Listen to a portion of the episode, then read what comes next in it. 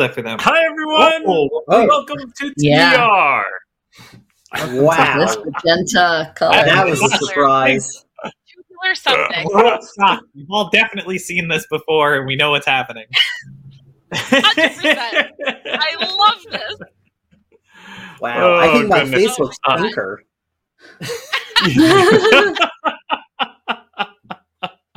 Uh, yeah, yeah, welcome. Uh, this show looks a little different from what uh, folks uh, remember in the past, perhaps. Uh, we are no longer 10 Dead Rats. We are now TDR, uh, the the Dynamic Tampa- Review. Oh, there we go. Ooh, Oh, it's like or DDR. The uh, as, Dynamic as, Review. as was the dynamic. No, you don't like that one. Um, well, I Uh, mean, we'll, we'll we'll change it. We'll change it later because as as uh, viewers of Wandering DMs know that uh, titles determined randomly. So That's the best one. I think it's TDR if anyone asks. That's what you said. I love that. What? Excellent. Uh, so what's what's going on with the new show? Um, so basically, uh, we finished our Warhammer campaign last season. Uh, so uh, that's that's done. We're, we're we're not playing that game anymore. Um, and uh, we talked about what to do next, and we thought it would be interesting to kind of change up the show such that instead of running one very long campaign, we will run uh, more small, shorter games, like maybe three or four sessions each. Uh, try out a bunch of different systems, get to play some different different kinds of games, and then and then come back as a group at the end of each game after three or four sessions of playing a game. Maybe some more, maybe some will go a little longer, maybe some will be really short. Uh, I don't know. We'll find out. Um, but then we'll have one end cap episode where we'll just talk as players about what we liked, what we didn't like, where the system worked for us, where it didn't work for us. Uh, so it should be interesting. We should be able, I think, across a couple seasons of this show to get to see a lot of different uh, role playing games. So I'm looking forward to it. It should be fun. yeah. Hopefully, no one goes blind That's from us. Yeah. color. Yeah. no end of shit about the about the magenta color scheme. I'd like Of to know our the weird exact retro. code. I, I have a lot of research I want to do. You don't have a color need to picture your whole your- house. um, we um, uh, we will be uh, changing up DMs, uh, different GM for each game. In fact, uh, I will be out of the hot seat at last. I'll get to play. Um, and in fact, in fact, uh, starting us out uh, will be Colleen. Will be picking up the first game for us uh, next week. Starting next week, Colleen, you want to tell us a little bit about what you're going to run? Yeah, yeah. Um, so the game is Kids on Bikes. Kids on Bikes, and it is a player narrative driven game, uh, which means I don't have to do a whole lot of work. It's great. Um, just my kind of cup of tea. But yeah, it's it's it's a game um, of whimsy and coming of age. It it styles itself after genres such as like uh, shows such as uh, Stranger Things or movies like The Goonies, E.T. Those those eighty feel good shows where um, kids are on bikes and they find a dead body and they poke it with a stick and then weird stuff happens to them and sometimes there's a conspiracy sometimes we can get really dark or sometimes we can get super whimsy and weird um, there was one time i had people become cats. It was strange. Um, but it's it's all up to the players. So the first game we're going to create the town uh, which has a bunch of different rules around it. Um, i'm really excited about it. Uh, so everybody gets to see us make a village. And the only limitation is that it has to be a small enough town that you can get anywhere on by riding a bike. Um, and you know, yeah, and not everybody has to play kids either. So you can play kids, teenagers, or adults. They all have separate rules.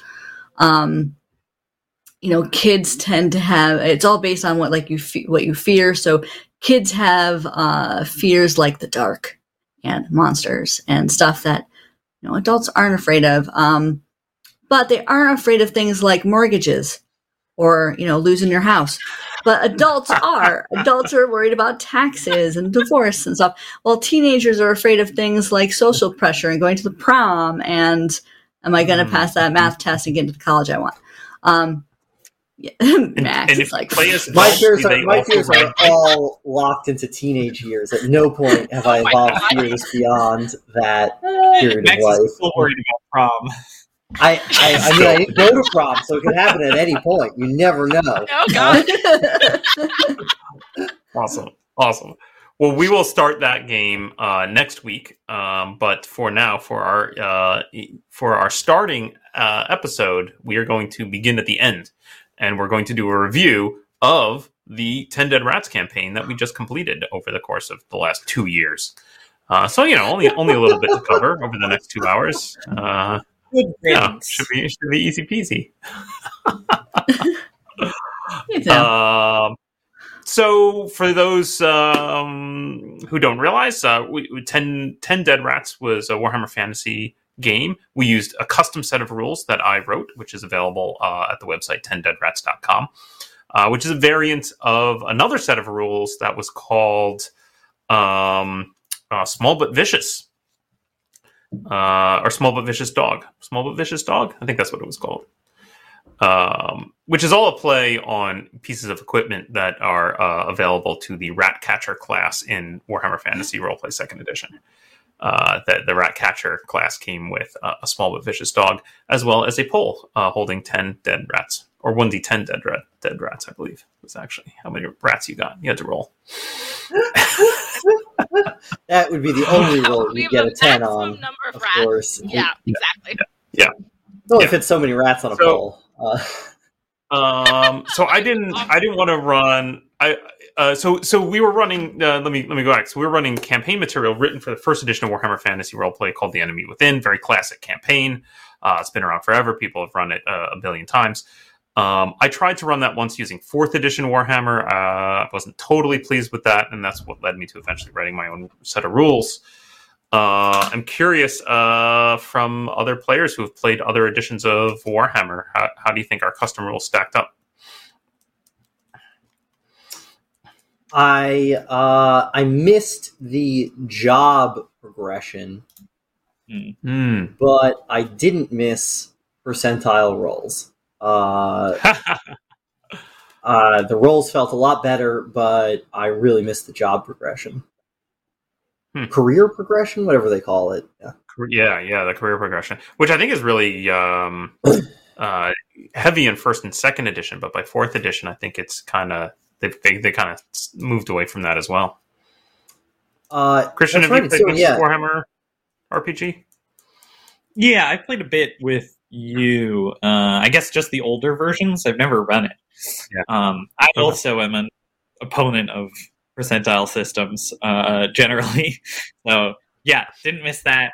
Um, Yep. Uh, I do think it did feel, and I don't know, maybe it was uh, just because I was playing the only character in our game that actually like got into combat and got into a lot of fights. Uh, but, uh, I did feel like with yours, uh, we were sort of perpetually at the low career, low skilled point Yeah. of we were Yeah, that's a always, good point. always bad up until the end. that was that was that was ultimately intentional. Um, if you read the rules of Ten Dead Rats, it caps out at around level ten, and I think I make a note in there somewhere of like I don't really don't expect anyone to get past like level five, um, because Warhammer Fantasy, the original uh, versions of that game, you definitely start out at some pretty lowly character types, right? You're playing things like charcoal burners and rat catchers and stuff, and you're you're meant to be the low of the low. Um, Colleen, have you I gotten just- to play much oh, Warhammer sorry, Fantasy or roleplay? Oh, uh, just just some of the one shots. Um, Mhm. I honestly can't remember the big difference between the systems. Um, but I don't know. This this was probably the longest I've played in in in the system, and and the thing that always sticks out to me is is that fact that you always start off as this loser, basically, who can't do anything.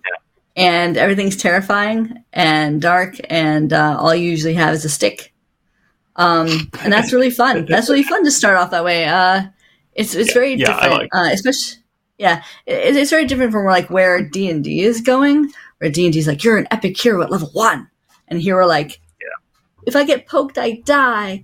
Um, I. I I think it actually caused us in this campaign to be a little bit overcautious. We were kind of talking about this before the the show started, um, where you know. Um, Andy Andy joined a little bit later, and she's like, "Why are we all cowards?" It's like because literally everything was trying to kill us. Okay, like, Yeah. like we would enter into a fight, and then we'd be like, "Oh shit, Bruno's dead!" like no. Um, The very first fight I ever had, Colleen, you stabbed me in the face and I died immediately. so Yeah. I think I had perpetually. uh, What did I wind up with? Like ten hit, fourteen hit points at the end, but I started with three. So I it was it was an interesting. Max, you you ran Warhammer for me, right? Yeah. That was Warhammer. Yeah, were we, playing- yes, we yes. briefly played a fourth edition game. It went so well that I I hated it so much that we just stopped like four Oh, sessions you in. went but- so hard. You were like, I Yeah, never want to yeah. run this again. Um, it was it was very different, very crunchy. Um, but it- it's it's Yeah. it's it's fun to like progress through um, career changes. I remember one of our players um, was like way more devoted to career changes than like actually the fights, and started like sort of collecting things for the career change. That was kind of a fun role playing like caveat to it. Um, but I, I don't know. I, it was you're you're right. It is sort of fun to be cowards I- to be like, if I get breathed upon, I'll die. If someone's got a shield, I was it was over. if I couldn't cast magic missile, it was over. I thought was that my- was uh, we had um, you know so when I wrote the rules, the rules are basically just how can I warp original Dungeons and Dragons, the seventy four edition of of D and D, uh, to and play Warhammer on top of that. Um, and I really, really just wanted something much, much lighter, right? I wanted to get rid of that crunch because I thought, you know, I want to be in the Warhammer world and I want to play around in the Warhammer world. But mostly, I knew the the show was going to be us talking, right? It's going to be us kind of BSing, and I thought that would be more fun to have some rules that just kind of get out of the way. surprise! It's just us BSing for two hours.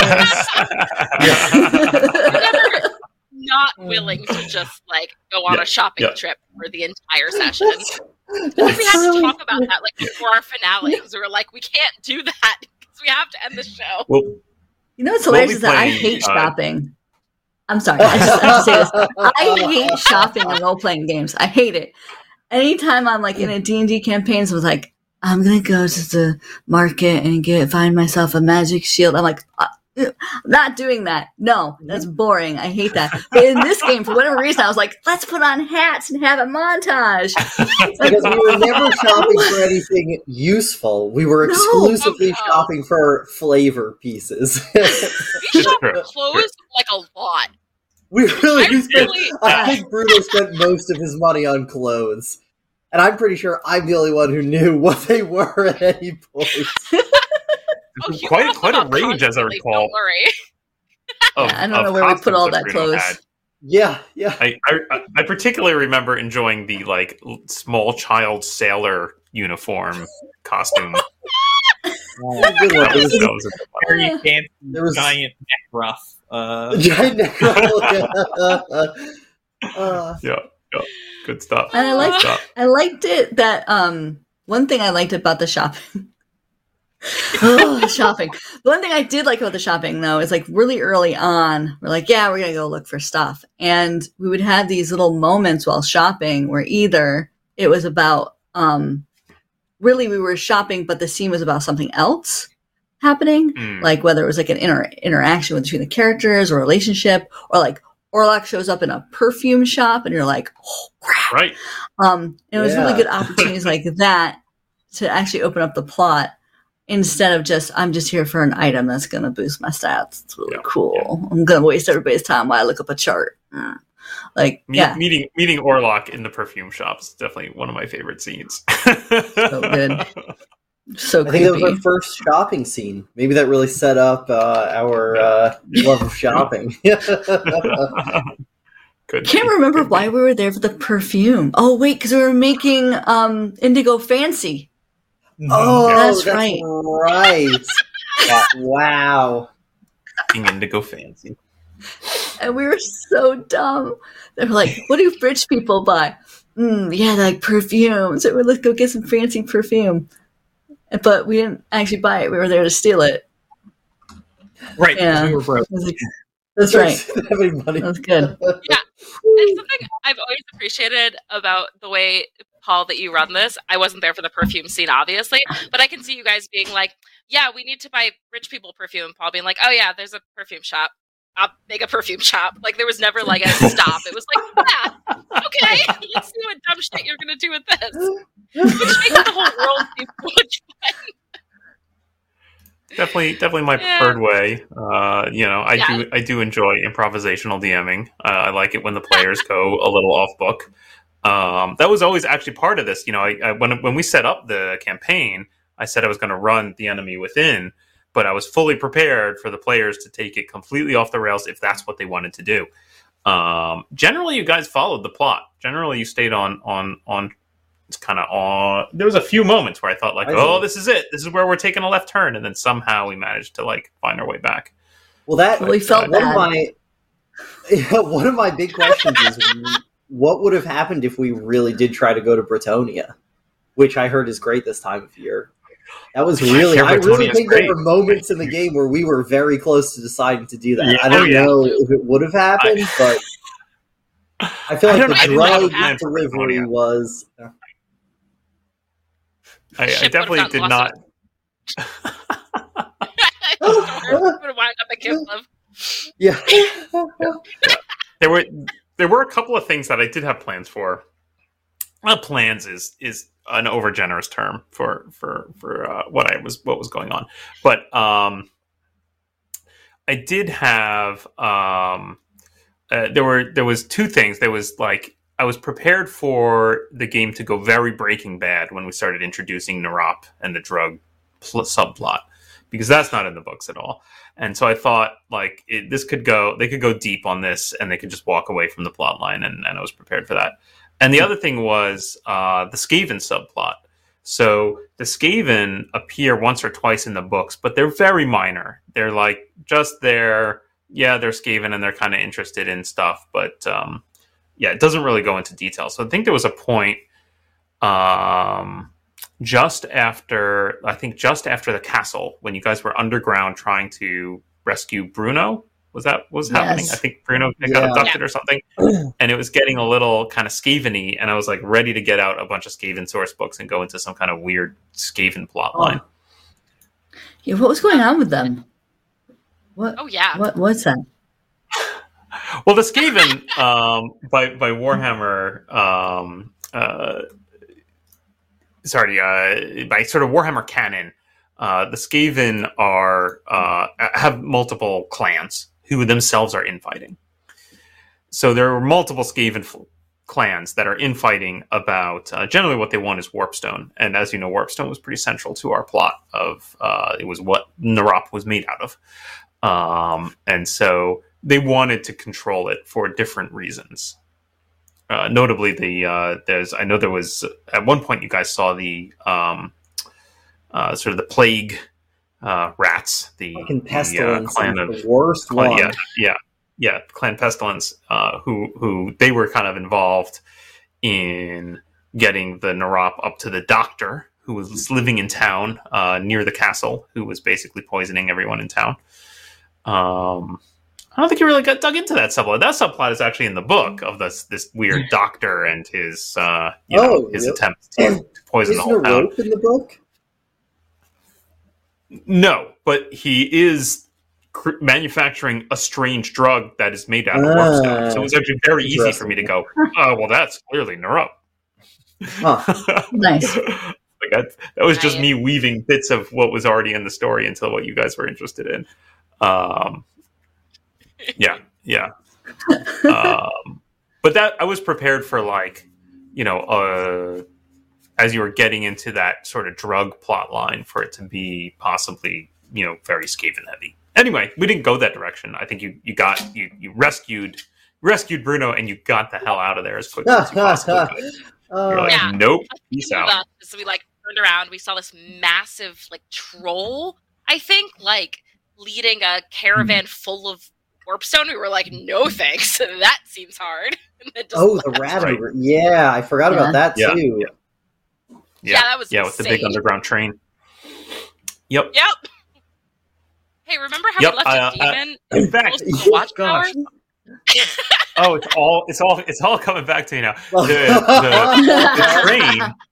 sorry, the train. This is actually a thing I had in my head. Uh, if you followed the train and were trying to find the source of some of this warpstone, you would find that it was coming from uh, Mordheim, the uh, destroyed Oh. city. Yeah, Oh yeah. my So you could we could have gone we could have gone uh, dug into Mordheim a little there, but uh, Oh, can we go back? I want to do that. I've got I've got That my sounds Mordheim great. board game ready to go. In fact, I think uh, Yeah, I yeah. think Really? it's worth I assume hundreds of dollars Mordheim on eBay. I'm ready to bust that out. I always thought Mordheim was an interesting setting. Would be an interesting setting for for uh, a Warhammer RPG. But anyway, anyway, that's that's those are the cl- closest we came to like getting fully off track. And then and then you guys were like, no, we'll we'll, we'll do the content. Although there are cases where also you kind of like breeze through, like like the whole castle. Um, we talked about that a little bit of like, there's a ton of con- like half the. What is the, which book is that now? Wait, wait, wait, wait. Is it Death on the Reik? It's Death on Yes, the Reik. on the right. Uh, half, freaking half that book is about the castle. Half of this book is is about the contents of the castle, and you guys just zip through there. You're like, nope, nope, nope, nope, was- nope, nope. Because we were still It's like scary. terrified. Yeah. and those was like a castle of a bunch of rooms of nightmares. Like every room was what what did we se- did we step into a Kubrick film? What happened? yeah. There's, like, A room full of cats. I still don't know who that Yep. lady is or why she's there. Yeah. I don't What was care. in that She's pit? What was in that I- pit? what was in the pit, I want to know so bad. I have a But- picture oh. here of the uh, of the of the pit of the contents of the pit. Holy wow. shit! Yeah. I'm so sense. glad Yeah. we didn't go in there. Makes sense. Oh my Uh, god! yep, yep. It's pretty gruesome. It's pretty gruesome in the pit. Writhing shapes of uh, withered gray limbs. It's just like a big s- sloth trough of former people. That, uh, Uh, Wow. that uh, basically it's where Margritte was tossing her failed experiments down to the pit. Mm. Uh, my, my real disappointment in the castle that you didn't uh, meet, though, is the uh, actually the the lord of the whole castle, uh, Ludwig von Wittgenstein, who has been turned into a giant cockroach. What? And, uh, so he's a he's a giant anthropomorphic cockroach, and uh, he's actually a really nice guy. Uh, so that's my, Great. my favorite part about that about that bit of content is he's actually nice and helpful and would be happy to chat with you guys. So I thought that would be super fun to roleplay. oh, that but you guys avoided, avoided him entirely. Where is he? Uh, he. Oh, geez, where was he? He was in one of the many houses we walk right past. Well, he. Yeah, he. Well, yeah. He. Well, he was in. He was in a separate tower that is across the pit on the other side of the castle. And you guys kind of looked over there a couple times and were like, "Not going over there." Yeah. There was also a temple that had been taken over by a bunch of Slaanesh worshippers, and you were. You said Yeah. probably best that you didn't go there. Also. Yeah. Wait, didn't we walk into that temple? Did we walk into oh, it and we did. were like, yeah, yeah. You like poked your "Oh, heads nope." up and you were like, Yeah. yeah, we did. Uh, We were like, oh, maybe this is a Sigmar tent. Nope. Oh, sorry, we didn't mean to interrupt your your wonderful Your um yeah. yeah. yeah, your Ooh, eyes wide shut, gotta go. Bye. I said Kubrick film. Come on, let's leave. Let's go. part of I guess like my mechanical issues, or I don't know, it was fun in this game because it was fun that we couldn't fight, but like everything I know about like OD and Warhammer made me look at what was on my character sheet and be like, this is not a person ready to get into a fight. Like there are none of the things required for it. I feel like Colleen and I were maybe most saddled with like even the abilities I could pick, none of them would have made me any better at fighting. So, so I mean, I guess my question is: Is that a good thing or a bad thing? Yeah, I don't know. I think that's maybe why I missed the job change because maybe narratively it makes you feel like you're getting better without like I think it would have been cool if Bruno, if I got to erase Barber Surgeon and put Doctor on Bruno's thing. Obviously, that's what he was trying to do. Uh, so I think, Yeah. like, I think that's why I was kind of like pining for that because because it's like I'm never going to get better at fighting, but I surely should be able to call myself a doctor. That being said, you were never that Yeah. good at fighting, but like if you didn't heal us, we would have all died. It was, I mean, it certainly was a powerful, uh, yeah, yeah. I mean, Yeah, you, you were very good good. at surgery by the end of it. So, I mean, I think it was within your right to call yourself a surgeon. Yeah, yeah. Oh, the barber surgeon. Yeah. Likewise, likewise, Christian was an amazing warrior by the end of the game. Um, Yeah. yeah, yeah. So, I really Yeah. enjoyed that. that... Oh, go on. Uh, I think, like, in terms of, uh, you ask about, like, is it a good thing with the fighting? The only thing that, like, Yeah. was the part that caused me the most, like, pause, because I, whenever I play in the Dan Collins D&D game, I'm always the fighter. Uh, I basically always play the fighter because it's, you know, I don't know, it's super fun. I, I get a lot of fun out of that. Um, and I felt like as Indigo, I couldn't really test how strong I actually was because fights were so much to be avoided. So there was never a point. No. I felt risky whenever until I got Ghal Maraz, and then I was like, "Oh, I'm you know this guy's got straight to his head. He's gonna fight everything." Um, there were there were occasional moments though, right? There was the there was the contest of champions, right? The, That was uh, for the- fantastic. That become was the so champion good. of uh, Midnight. Those were were good. Those were were good for that. Um, but there was like anytime we fought more than one person, I would never know like can knowing that you know most of the characters in the group aren't fighters. Can Right. we take it? I don't know because I don't know how good my character is at fighting in actual real, Gotcha. you know. Yeah. Which I don't know if that's a good or a bad thing, but that is Yeah, yeah. I mean, it certainly shaped the campaign. Um, yeah, I don't know. I don't know either, frankly. Um, I I enjoyed the direction the campaign went. I I I've, I do find it a little, I guess, refreshing. We've played I played plenty of D and D games where it's much more tactical, uh, or at least at least where, where combat is featured more heavily. And the fact that you guys were like, nope, we're gonna we're gonna talk our way and or run away from everything. Um, I, I enjoyed that. Uh, so so it was fun for me. Yeah. yeah, I did like Yeah. it. Yeah. it really yeah. Yeah. Um, I, I was joking earlier, like it, it- it really felt like, especially like later on when I got more magic missiles, like any fight we had where nobody had a shield, I could just kill whoever, and any fight we had where somebody had a shield, I would sit in the corner and cry. I would try and like dispel magic for forty years. Um, but like I, that's I didn't really want to take too many offensive spells because magic missile already felt incredibly powerful. So I took a lot of like utility spells, um, which is insane because it's magic missile. Um, but like it's very much I had like the one thing and invisibility. Could always go invisible. Invisibility. Invisibility is fantastic. I mean, Invisibility. The, the way It's that great. invisibility That was so got funny. used in the game was hilarious. Yeah, chat, chat says that drinking invisibility was great, and I'm pretty sure that was maybe Mina's second episode with us. And promptly, promptly was like, "I understand the tone of the game and how I can use my personal skills to make it even crazier." Yeah, I thought about taking group invisibility at some point, and I was like, no, no, too too much too much power. Turning the Oh, invisible and then putting it inside an empty box was my just the funniest plan. God. It's true. I think oh. having like super limited skills meant that we just had to do weird, dumb shit to try and like make things work, which was really fun. That was great. Yeah, yeah. Hey, we got an interesting question in the chat here. Uh, Oh. Curious how everyone felt about the um, the XP system and using uh, basing all XP on personal ambitions rather than killing monsters or getting treasure or something something else more discreet.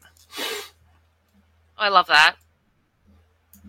Yeah. I always love when XP is like tied to role playing. It's it's so much more fun. Yeah, I mean this this goes back to why we avoided half of the places in the castle. Yeah. We opened up those doors and went, "I'm not getting XP for this." I'm not Um, uh, uh, uh, uh. nope. My personal ambition is I can't remember what it was during the castle, but um, I think it was to get out of the castle. Uh, Yep. so that's That sounds right. ah. Um, but no, I, I think it's I think it promoted role play. Um, I loved it when it we our our personal ambitions would conflict with one another. Um, that always Mm. seemed to happen in general. Of like, oh, I want this thing, but Bruno wants this other thing. Or uh, I mean, I can think of it as a Like, I want to be your a girl- powerful vampire, and Bruno wants to to cure me of vampirism. That was so good. or the whole thing with good bit. Elvira, where it was like, like he wanted her to go on a date, and Neffy was like, uh-uh, "I'm gonna, I'm gonna tell this halfling all the bad shit that Bruno does because that's just gonna do today." Yeah, like uh, it was good times. That's great. But yeah, That's those. I mean, I think it's super fun. Um, yeah, it makes progression a little bit slower. So like, there was a couple times where it was really hard to meet your personal ambition, or we would get so far in the plot that we then oh, we have to rethink our goal. Um, and the fact that a lot of the plot's so convoluted that we would we would pick something that was like the end of the game. Like, oh, maybe we shouldn't do that. We're not going to figure out what the purple hand is by episode three. Hmm. yeah, Hmm, yeah, yeah, yeah. yeah, That's that's that's true. Yeah, yeah. Uh, Christian, thoughts on the on the XP system? Um, I liked it. It was way different for me, just because I'm not used to playing games that have that much like mechanical incentive behind role playing. But I did like it. Um, it did feel, especially near the end, kind of hard to think of one. And I think that's just the context of our show of like, well, we got to end the show, and we're nearing the end, and all of this right. what is my personal ambition if not the same thing as our party ambition right of Right. Yeah, that's true. Certainly, as, as you approach the climax of the of the of the entire show, yeah, yeah, it does sort of become like, well, there's one thing we're trying to do, and let's wrap that up and not leave loose ends. Um, you know, for me as as GM, uh, the the main reason I really wanted that XP system was just as a as a blatant way for you guys to tell me to inform me what you wanted out of the game. Like rather than me just constantly, well, what do you guys want to do? Right? Like just, well, no, you really have to tell me what you want to do because that's how you get XP. And then I go, oh, this is important to them. I guess I better throw an opportunity for, um, you know, a lot of the vampire stuff. Frankly, a lot of the vampire stuff came out of like you guys setting personal ambitions and me going like, oh, crap, I guess I got to bring the vampires back. I guess I, got, I guess they better show up again. Yeah. I always love it when like XP is tied to the kind of game that you want to play. Like I really enjoy how Blades in the Dark has that thing where the more desperate of an attempt you make, the better you that's how you get XP. So you're always hmm. trying to make these like desperately stupid stupid like hmm. risky things because that's how the game wants to function. So this felt like I think it was it was best played when our personal ambitions were like crazy personal. When I was like, I want to get a date with this wizard. Like that's when like, I had the most fun. I want to impress her. Like, I mean, like, I honestly, at a certain point, like near the end, like Christian was saying, like, I if I had, if we'd been going on forever, my personal ambition would have been like, get some necromancy texts or like learn how to do this, and I was like, that's just gonna, you know, spin everything off, and that's not what we're trying to do here. But like in the middle, we were just sort of, you know, doing what we wanted to do. That was so much fun. I love that. It's such a, it's a pretty cool way to figure out what we want, Paul. Um, because like you could just run your game, right? You could just run what you want to run, and then we could still have really dumb love interest scenes that you don't care about happening. And then you'd be like, yeah, yeah, yeah, when you get, you get back to the actual game here, right? But instead, you're like, all right, this is what they want to do. So I guess, guess I'm going to have to set that up. Guess Elvira's getting kidnapped. For them. Whew. so, so was the was Admittedly, Elvira? Elvira getting Elvira, get, you were about to ask, is that in the text? Yes, uh, Elvira getting kidnapped is absolutely in the in the in the That's books. awesome. That's Uh, funny. you know, That's one of the funny. players falling in love with Elvira is not. but uh, yeah, yeah, Elvira is um, barely hinted at in in the early. I think in um, Shadows over Bogenhafen. I guess just for anybody who isn't aware, uh, I've got I've got the books here. Uh, so classic campaign. This is the books from the first edition Warhammer Fantasy. So uh, Enemy Within we played was the first one. Shadows over Bogenhafen, Death on the Reik. Uh, we did not play something rotten in Kislev. We, we skipped that one. Uh, Power Behind the Throne, and then the last one is Empire in Flame, which I don't have the book here for. Um, but uh, Shadows over Bogenhafen, I think she had, she like runs a stall in the in the um, uh, the thing. What is it? The uh, the festival, and she's Uh, just the kind idle. Yeah, yeah, the Schaffenfest, and she's just kind of idly placed there as like, a, yeah, she's here just in case anyone's like.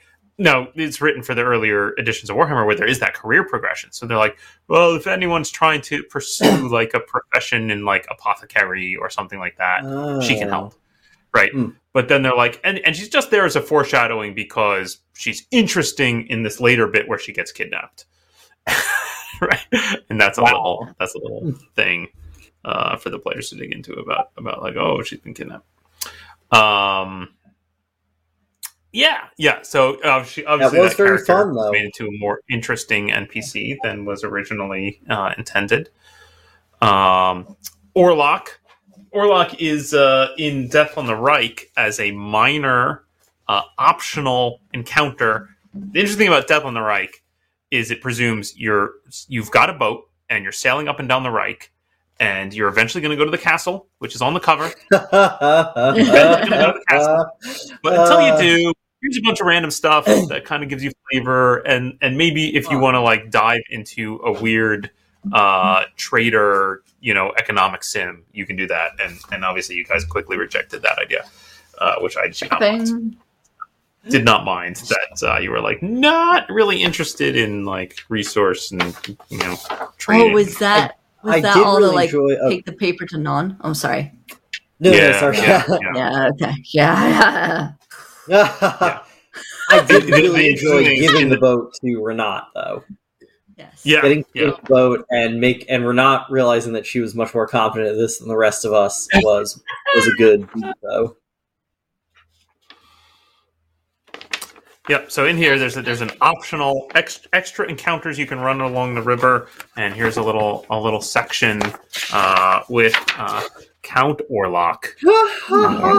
There he is. Boy, Um, uh, yep, and uh, and and I, I just thought you know that was a funny way to kick off the game was to chuck Orlok at you very early, right? Because I, I started the game not and this. This was even before you were on on the Reik. This was you were just like getting from. I can't remember what town I started you in. Someplace weird. You were trying to get to Karlberg, I think, and I was like, oh, it's uh, it's funny to me to say like, let me throw a monster that is way out of league for these players right?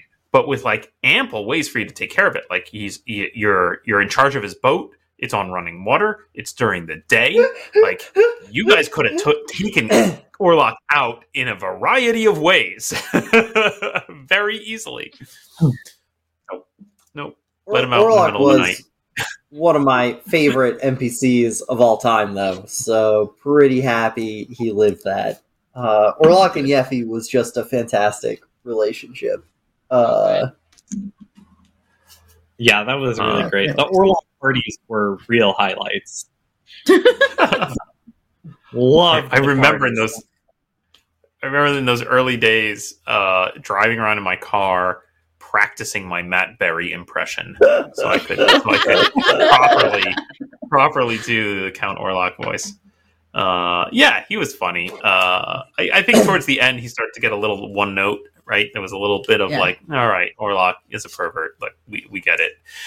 Um, it was funny that he came back in the Ariette or whatever section as a somewhat more serious character, though. That was a fun, I like that. I, I don't know, Yeah. one up of it or whatever. Yeah. good, good, glad, glad, glad you enjoyed that. I enjoyed that he was like the loser vampire. yes. Yes. Like you slowly dawned on you that they just were like, Ugh, we have to keep you around, kind of guy. That was fun. I had I had this thought in the back of my head about Count Orlok, which I think I never said aloud, but I had this thought in the back of my head that maybe he's a virgin. That maybe it's all an act. no! Oh, That, that that was that was in the back of my head. It's all it's all for show. that Oh man. that tracks, honestly. It, it, it fits, right? It fits. It like, does, it why does, is he yeah. so ridiculously over the top? Oh, he does actually has no idea what he's talking about. Is the answer? he has no clue. anyway, I uh, That I think this was a lot.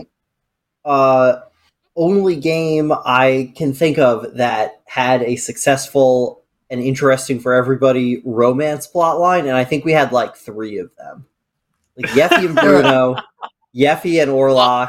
Mina and uh, and the uh, the assistant wizard. Jana. All of them were Yeah. incredible, and I don't know. I I feel like that's like the one thing you're like, absolutely do not put this in my role playing game. And everyone was very funny. Uh, yeah, you, It you was avoid romance in your in your games, Max. I don't know. I just don't know that it's ever come up, and then I, I don't know. I feel like it just doesn't. It doesn't really. It's an odd thing to come up. I feel like it's just feels like it's not going to be entertaining to everybody. It feels like it's going to be something for that one or two people involved in it. Mm. Uh, but for whatever reason, every scene between Mina and what was her name? Jesus, uh, Jenna, Jenna. Jana was. I was just like, this is the greatest thing I've ever seen. I'm just going to keep watching. I want to hear the entirety of their date night. Like, Oh my Oh, goodness! boy. Oh, I think- goodness. Well, you can I imagine think they were all super good. yeah. I think it helped that all the relationships were dysfunctional. Well, yeah, Like- yeah. like, that's- Oh yeah. That's what made it entertaining. And for a little while, I thought I did think that it just had run its course, and we're like, okay, this joke is over now. Like we've we've just finished it, right? Like how long can how long can the will they won't they dysfunctional, abusive, toxic relationship of Bruno and Yeffy go on? But then, like, years it turns I- out. yeah, well, I feel like there was that turning point with the stinking rat that happened, where I was like, it's over. And then it turned great. around, and I was like, "What is happening?" Okay, we're. I guess we're keep keep, keep going with this. Then like breaking up with I Max Orlok. was kind of devastated. I was like, "Oh, Bruno definitely didn't mean to." Uh, I didn't even realize that was going to be uh, upsetting. I was like, "Oh, Bruno's got to get back in her good graces now." Oh my god! No, it was I, just funny. I like I- how Bruno was routinely taken down a peg, right? Like like his his attempts at romance with Elvira were just miserable failures. And then like he desperately sought to try and like prove himself as a necromancer, and then Mina shows up and is just like, Well, this is how you do it.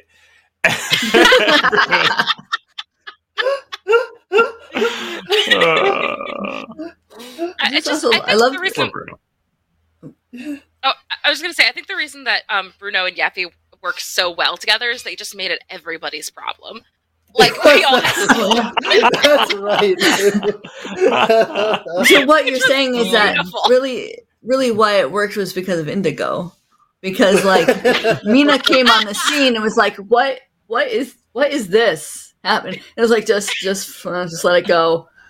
Yeah. yeah, I really enjoyed being like, what are those two Muppets who, um, yeah. Waldorf and Adler? That's what it felt Uh, like. Yeah. Just like Indigo, yeah. yeah. Indigo and I sitting and being like, what's happening? Who are they? Is this functional? Do they enjoy this?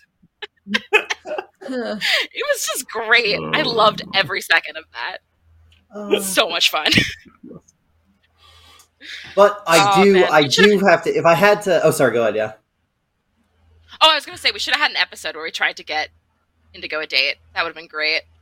I mean, in, Indigo's like arm's reach approach to every happening was also one of my favorite things. Like the way Indigo rolled with the punches of like mercenary stuck with these idiots, chosen of Sigmar, everybody wants him to be emperor, at like evil cult leader doppelganger. And no point did Indigo seem perturbed by any of that. He just kept plowing forward, which was so funny. It was so Uh, good. like any single one of those things happening to any other character would have derailed that character completely, and Indigo just plowed ahead. Like, Yeah, Indigo's just like, yeah, this is happening to me. And Bruno and, and Yeffy were so full of themselves that they weren't like, who is this guy? They were just like, yeah, it's normal. Like, yeah. yeah. That's He Indigo. just He's chosen like- by he just looks God. like You it. everybody. Yeah. yeah. I'm trying to remember. I'm trying to remember. So, so as as as I'm sure everyone is well aware, the enemy within uh, the starting the starting adventure of this campaign uh, involves the group finding a dead body that looks just like one of the party members, uh, with a note in it that says that they're due a big inheritance. Uh, which the plot. the amazingly the text goes out on a limb and it says your players will definitely try to impersonate this person that will happen. um and and so far every time i've run it they're right that is exactly what the players try to do I, i'm trying to remember why i picked christian specifically i mean uh, apart from you know obviously this uh, oh no i lost it what Oh, happened no, no. Oh. Where'd it? No. Where'd there we go Yeah. There we uh, go. besides this, this this delightful, truly delightful piece of artwork. Um, I'm thinking it maybe it was just in the in the early moments of making your characters that everybody had such, kind of such wacky characters. I was like, let me let me get the most straight man character and let me get them and and pull that pull that person because this person's going to get screwed with the whole campaign. so you won you won the lotto there, Uh, Christian. You're welcome. Wow, thank What you. is what is the genesis of this photo? I mean, obviously this is directly Uh, from the book exactly what it looked like, but what is the genesis of this photo? like how did how did it actually actually get created this is um right so he's he's a he's like a merchant who's traveling and and and they find his dead body and they go oh it looks just like one of the characters and um and I thought it would be amusing to just Photoshop up an image. So I this is like an actual like I don't know 16th century portrait of a merchant or something that I then uh, Photoshop Christian's face onto, and then ran through a couple filters to make it look like a drawing to try and you know blend away the fact that it's been photoshopped um, poorly. And uh, What? uh, you my goal with it, this? yeah, my, my goal with it was to not just come out and describe, right? Use video to my advantage and not just have to say, "Oh, it looks just like Christian's character," but to just throw the picture up there and make the actual people realize slowly, "Hey, wait a minute! hey, wait a minute! That was great. Doesn't that this was look like someone?" Uh, God, What? It was beautiful. Why? that will forever haunt me. You should I frame think it it's on time, too. Didn't it? Didn't I, I? I want to go back and watch those early episodes. I feel like I feel like it took a moment for people to start cluing in. Like, wait, that looks like someone. Who does that? This is a weird Photoshop. It's like, why is that merchant wearing someone is weird, else's yeah. face? all right, all right. My Photoshop skills are not perfect. Uh, Yes, yes, yes. And I think yeah. that, Kristen, I think when you were playing that day, you weren't wearing glasses. Or you didn't, Oh. ha- you didn't have that Oh. those frames on, so it was like it took a while to go. Wait Huh? a second. Huh? Huh? yeah, it took a little while, and of course the Dutch haircut. But um, yeah, it took a little while to be like, wait a second. Christian, have you That's- considered getting the Dutch haircut? You know, I, I, Uh, I. I'm pretty sure at some point growing up, you must have had that haircut. probably. Oh my god. Like when you were seven. Stop. Yeah, Uh, Oh my word. Yeah. Yeah. I ever Yep, yep. cosplay as uh as uh um. Oh my gosh, what's his name? Castor Lieberman? Yeah. Libra. Yeah. Yeah, I wanna cosplay as Castor Libra, and I'll get the haircut. There you Uh, go. Okay. should. It's a big Well. beauty. Definitely, definitely the best handout I've produced for the entire campaign, and uh, I, I mean, always, always fantastic. delighted in Uh, any excuse to get it up on screen. Uh, always, always. I uh, I had I had a T-shirt made for Christian with that picture on it. I had to send the picture to my wife to make her Photoshop it to make it print well on the T-shirt. And then and then she was cleaning up her. She got a new computer and she was cleaning up her old computer the other day. But when I walked by, she just had her computer open. The only thing was a full screen picture of that image that it looked like she was just staring at. So I think everybody likes I it. totally understand that. Yeah, yeah. Oh, it's, Hey, it's Bears. our wallpaper now. Oh, oh, God. Oh, that's great. That's great. Does does the book um assume that people will impersonate Castor Lieberung because of money? Like they just assume you're Yeah. going to be money mo- motivated? Yep. Yep. That's the assumption. You know, like your players are going to want this one.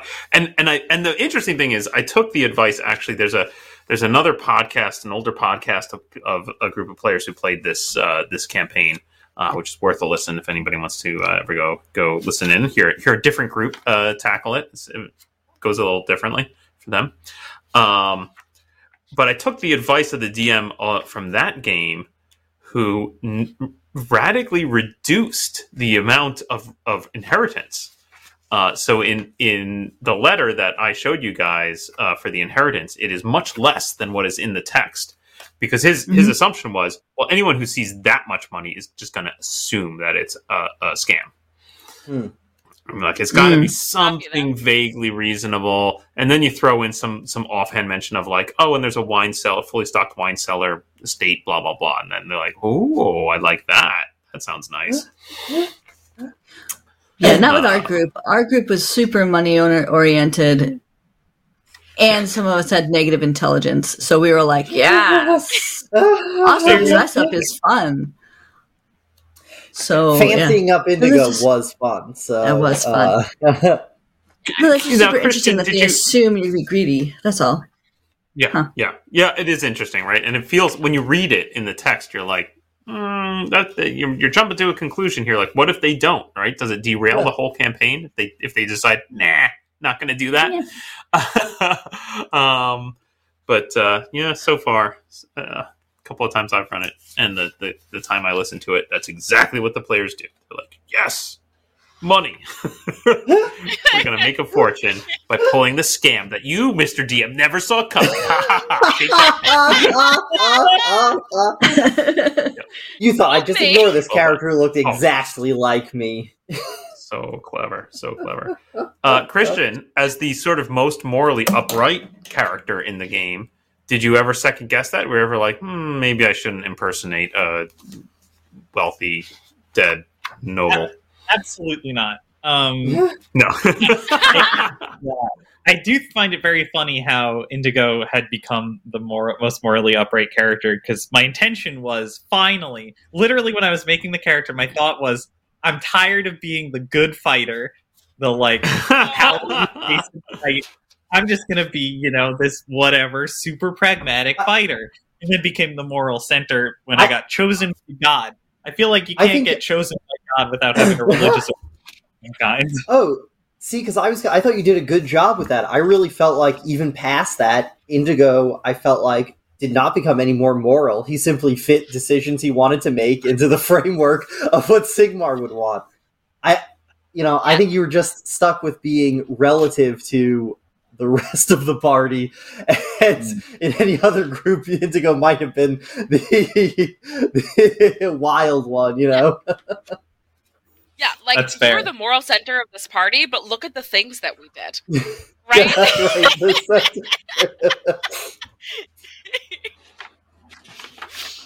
I want to. Um, I will. I will. I want to. I want to connect some dots here for you guys that you didn't that you didn't catch on to, and then maybe uh, open this up to uh, any questions you have of other cases where you weren't quite sure what was going on. But just so you know, the inheritance letter was, of course, a scam. There was no inheritance. that was BS. And it was sent Yes. by a bounty hunter. There was a bounty hunter named Adolphus who was eager to track, who knew what Castor Lieberung was up to and wanted to track him down and kill him.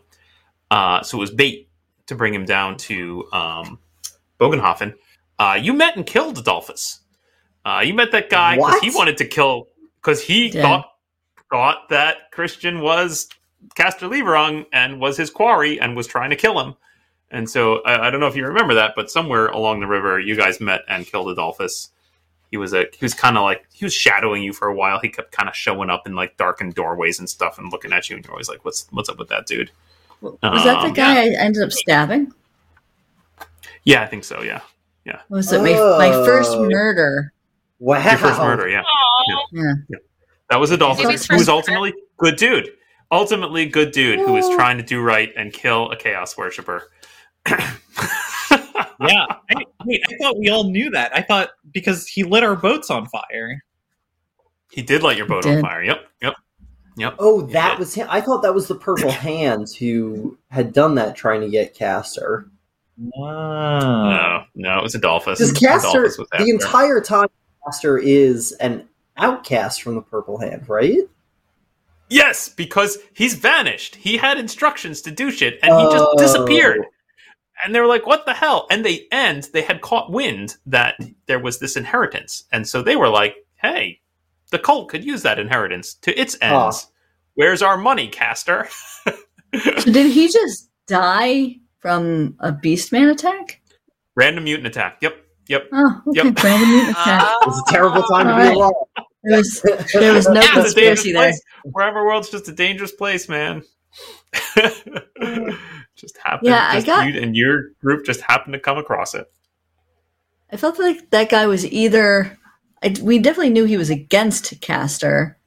We just didn't know why, right? We just didn't Why, know yeah, yeah. which group he was affiliated with. We're like, oh, maybe there's two different groups or something. Mm. So we figured out the Purple Hand. Like, well, maybe he was from a different group. And then we heard about the Red Crown. Yeah. But yeah, we never we never went back and thought about that ever again. You know, It's all good. Important It's all good. The, the, the purple the purple hand then is just a lot of fun to to to toy with who they think is Castor, who they think has gone rogue now because they're Mhm. like, I don't know, he got some inheritance and now he doesn't listen to our commands anymore, and he does he's not doing his job, and he's running around the countryside doing whatever the hell he wants, and often like getting in the way and like ruining our plots. What's up with this guy? Uh, Did not like Castor. Nice. You were not pleased with his performance. Um, Yep. wait for your wait for your annual review. Coming.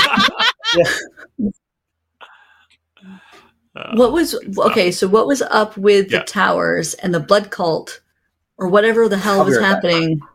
Yeah, goodbye, Max. Oh yeah. Um, what's Yeah. yeah? What was happening in that? in that? Um, In that? What? What? What? Okay. Yeah, let me. You let know what me, I'm uh, talking let about, me- right, Let me, Paul? let me try to remember. Yeah, yeah, yeah. Sure, sure. There, there are these uh, signal towers that are trying to be built by the Emperor uh, to quicken communications between Altdorf and Nuln.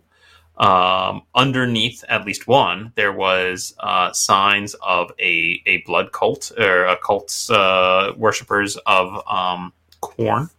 Um, basically, what's going on there was that was me, Colleen, trying to tie in your uh, engineering clan background. Um, obviously, the dwarves had been uh, employed by the empire to go build these uh, signal towers, and that that's all in the book. The signal towers exist, and then the one is uh, accidentally built on top of this site that used to be an, an observatory that had uh, uh, Dagmar's. Uh, the hiding place of Dagmar's balls, um, and um, the So wait. uh, Okay. so I no, was no. Wait. to- I have a. I have a. Yeah. I have a segue Yeah. question. Dagmar's balls. Yeah. Is that in the book? Are they actually called Dagmar's balls? And do they call that out in like a tooltip? Your players will laugh at this, and they'll never let it go. Many jokes lost I wish, I wish. No, Dagmar's balls was a, it was an invention of mine. Um, that was not that was not in the game. um, there is there is stuff in the observatory that's supposed to connect the dots between some some elements in the game. Uh, but then, Colleen, you remember you your intro for your character was that you had stolen something of value from the engineering guild, and so I decided it would be one of these three keys that you need to open up. And I think I think that's in there. This notion that there are three keys to this thing. Um, and and I don't remember. I, I think it was an accident that that that they that they were balls. I think like uh, for some reason I described the first one as being spherical, and then I was like, okay, it's a ball, and then just as somewhere along the road, it became funny that there were three of them and that they were Dagmar's balls, Dagmar's three balls. Um, Dagmar's three balls. Sorry. Um, Why am. I so No, immature? about it. Like it's, two it's years. funny. Whatever. Yeah. Okay. Um, right. So, um, unwinding that. So the um, trying to remember what what all the connecting dots here were. Uh, because some of this stuff wasn't realized. Some of this stuff wasn't kind of fully realized, and so was, I had like ideas of things that just didn't come to fruition. Um, but I assumed that uh, I had some notes about how the um, Dwarven Engineering Guild had its own little portion of it that had been taken over by Khorne worshippers because I was trying to get worshippers of each of the different cults into the game somewhere. Um, and so that I was trying to set up something where Yeffy could actually accidentally be on the good side, right? So Yeffy stole this thing, but actually turns out stole this thing from this group uh, in the engineering guild who are actually evil worshippers of Khorne. And so maybe like Yeffy, maybe Yeffy could come out on top on that one. Maybe.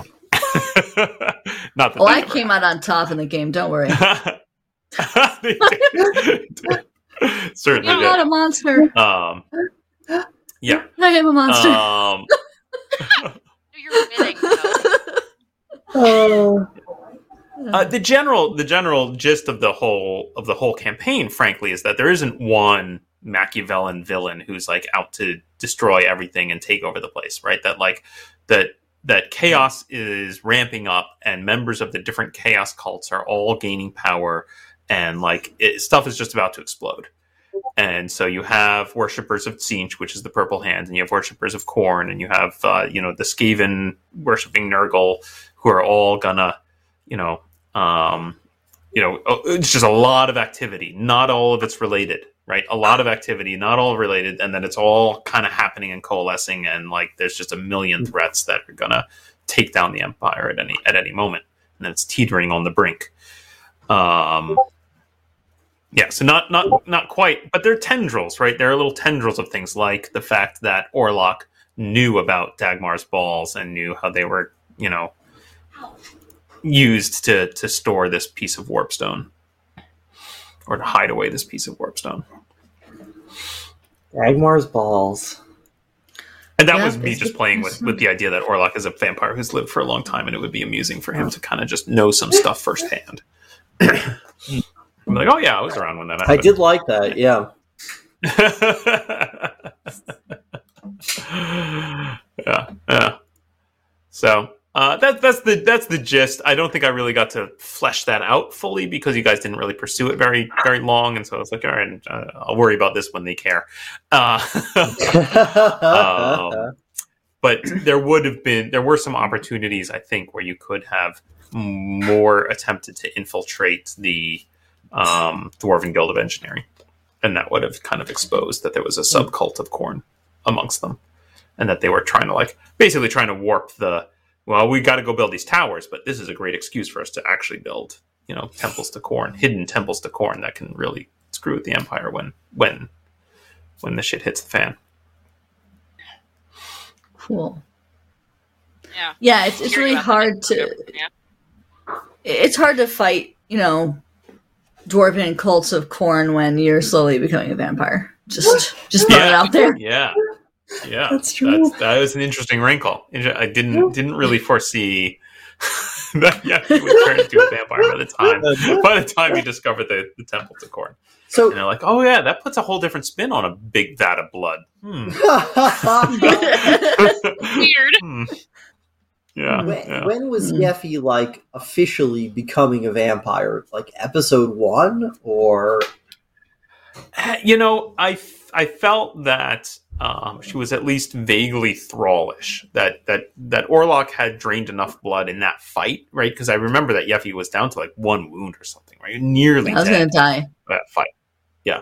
So I thought I thought it would be amusing that at least that there would then be this connection between Yeffy and Orlok that he would that she was not quite a thrall, but like in the Hmm. you know early stages of becoming a thrall to Orlok. Um, so that so that you know he had an excuse to be drawn to her, and she could you know kind of fall into the magical sway of his influence or something. Um, I think just as we played more and more, I thought it was more amusing to just let you know. I think maybe Colleen was starting to have some goals. Were you? Did you start to make some goals that were like, oh, she wants to dig into the vampirism thing? I, I think I think when I realized I was enthralled to some degree, I I started just playing up the Renfield angle. Yeah, That game just kind of creepy, and I would eat flies, and I was just you know. Yep. And as that progressed, we just started having fun with it, and I was Yep. like, oh, maybe Yeah. there's something else going on here where Yeffy gets more and more vampiric. Um, and then there I was had- me. I drank, I drank that demon. And, that whole It's thing. right. That's right. That's right. Yeah, yeah. You started actually ingesting blood from different places because you also tried the stew. Yeah. You tried the stew under the under the yes. tower, and you, yeah. Yes. So Oh, like, yeah, he's drinking more and more blood. This this feels good. Um, I had I had played a campaign once in the past where I had a player character who believed they were a vampire, but they were wrong, and that was funny. Um, so I thought in this case it would be more amusing to just let her go full full fledged into it. And so sort of as we got into the end and we knew that we are getting close to the end of the campaign, I thought it's time to hit the throttle on this and really really let Yeffy be a vampire. I and it worked out really well. You- I mean, yeah, I mean, I was there was that scene where you were where you were using the vampirism powers to go across the river and spy on the cult of Ulric, and and just like nailing every dice roll. I was like, wow, just yeah, that was crazy. owned this whole. Yes, he's a great vampire. Yeah. That's- Good. Great. What? But she's like a dwarf bat, so it's just really tiny. A really small bearded bat. Well, Yeah, that was it was kind of getting weird when I could turn to a bat. I was like, all right, um, this character's probably done now. I'm a bat. I'll take my little halfling with me and go Oh, if he wants to. That was a big thing for Are there- like um we, we had those discussions where once we realized Yeffy was a vampire and how thralls work, it was like, oh well maybe Bruno's actually partially enthralled with Yeffy. And for me as a player, I was like, I'm never gonna make you do something that you don't want to do. Like that's that won't be fun for you or anybody else involved. Um, and it just kind of worked out that Bruno and Yeffy's relationship is so freaking weird. That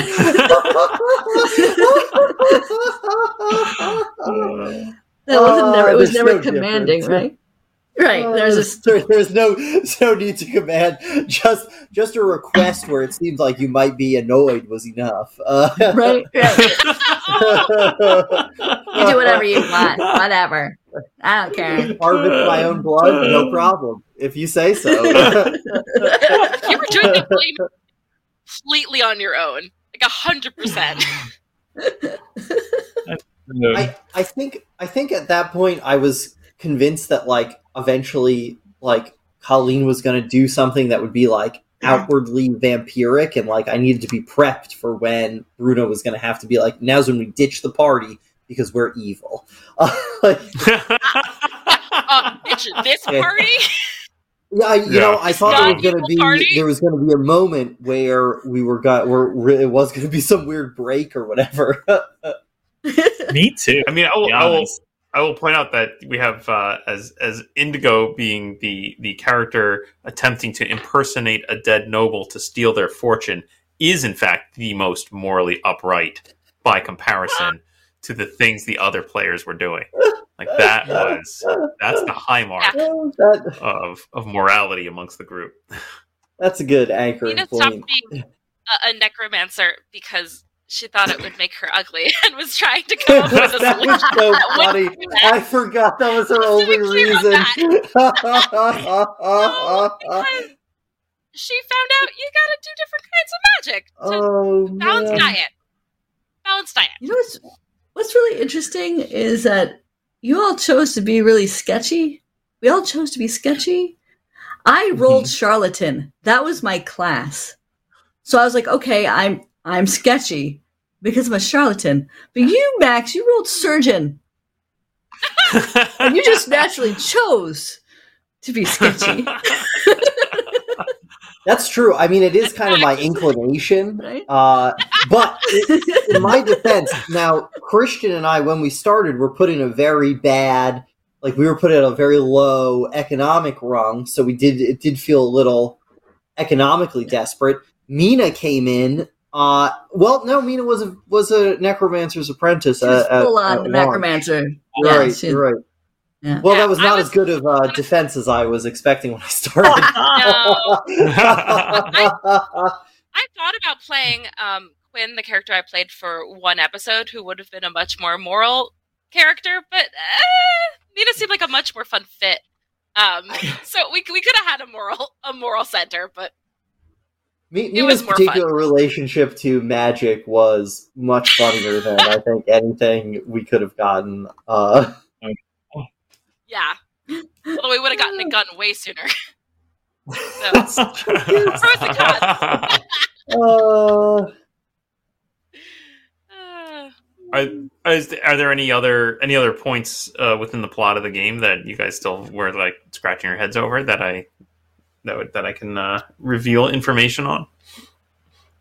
what? Oh. Like, Well, uh, no, you go first. you can go. I was going to Okay. segue a little Um, bit. You can go. So the only other point, the the main one was what's with the Khorne temple, which you talked about. The other one is yeah, yeah. also I think Khorne related, which is when we were in Middenheim, there was that other Ulrich who was going to the the Yes! murder stone, something like that. Yeah. Yeah, yeah, yeah, yeah. Oh, yeah. you were going to go to the murder stone too, and that's where that was going to culminate. Not in an all-out attack on the city. huh. Uh, what was that? Was that something we could have like gone, or is that just like There's- something terrible on the wind? there are some sketchy notes in the in the uh, material about how some of the provinces are starting to conflict. Right, so war. This is kind of trying to foreshadow that the end by the end of the campaign, the provinces should be in all-out war with each other.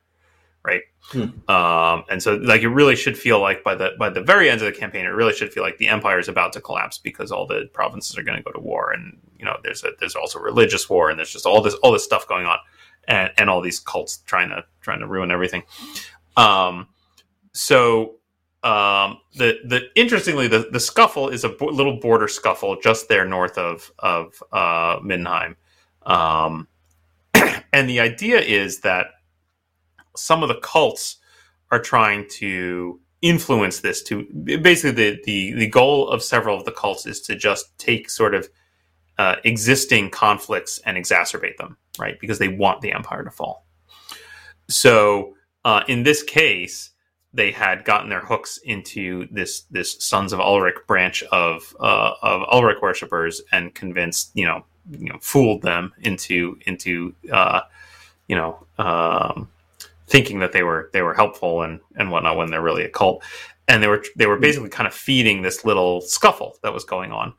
And there was uh, essentially a warlord up there a, a kind of rogue general who was in charge of a, of a military band who was really like digging into the Khorne aspect of like nope bloodshed bloodshed bloodshed we're going to go and become all powerful so that we can crush this you know ridiculous whatever other province that's that Hmm. that we're in a scuffle with um so that was that notion was that that that was existing so you could again mostly that's just to foreshadow that there are there are province there's you know conflict between the provinces but I would threw it out there as a as another adventure that you could go on that you could go down there and and get involved in this uh, in this border fight if you wanted to.